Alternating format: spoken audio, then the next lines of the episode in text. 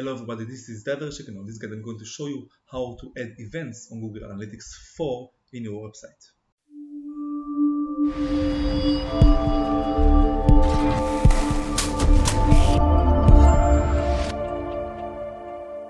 Okay, so first of all, in order to be able to add events for creating audiences or to know your data about your websites, what the users are doing, you have to create an account with Gmail on Google Analytics and then you have to log in and put your property right here as I showed you in previous guides how to add Google Analytics on your website.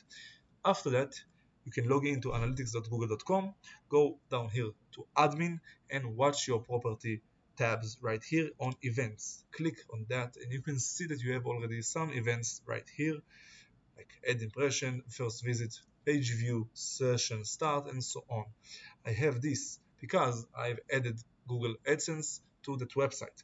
Now let's see if I want to create an event right here I can see that I already have two custom events that I've already created. So if I want for an example just to watch this page view when every time that my customer is going inside this page it will create an event. So let's create it right here and let's watch for the page view event. Now I can look for page title if I want to put that this page title contains the name of the product. So for an example, this is my event to count every user that is going inside this page that contains on the title Infusions Tea. Now I create it and if I want for an example add to cart as I've created right here for this exact product I need the ID of the product. I need to put and add to cart custom event name which is right here the parameter is item id and equals to this number which is the product id so every time that the user adds this product to his cart it will count it as an event.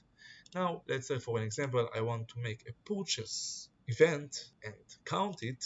How many purchases I have? As you can see you have many types of events that you can count as just as add payment info, add shipping info, add to wish list if you have on your website, begin checkout, checkout progress, and so on.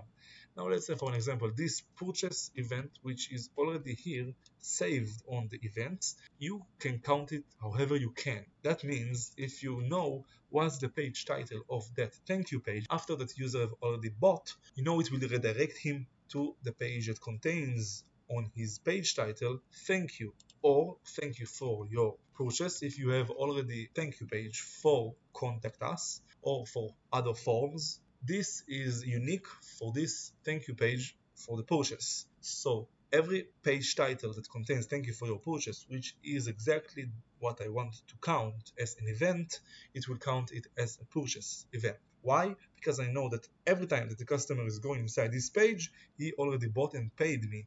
Because the website redirects him to this thank you page for the purchase. So this is how you can create some events on your website using Google Analytics 4. As you saw, it's very easy to add events to be able to create more audiences in your website with Google Analytics 4. If you have any more questions, you can write them in the comments below when I comment. And on the first comment, I'm putting the link to my full guide on my website. And if you like this video, you can like, subscribe, comment, and share, and good luck.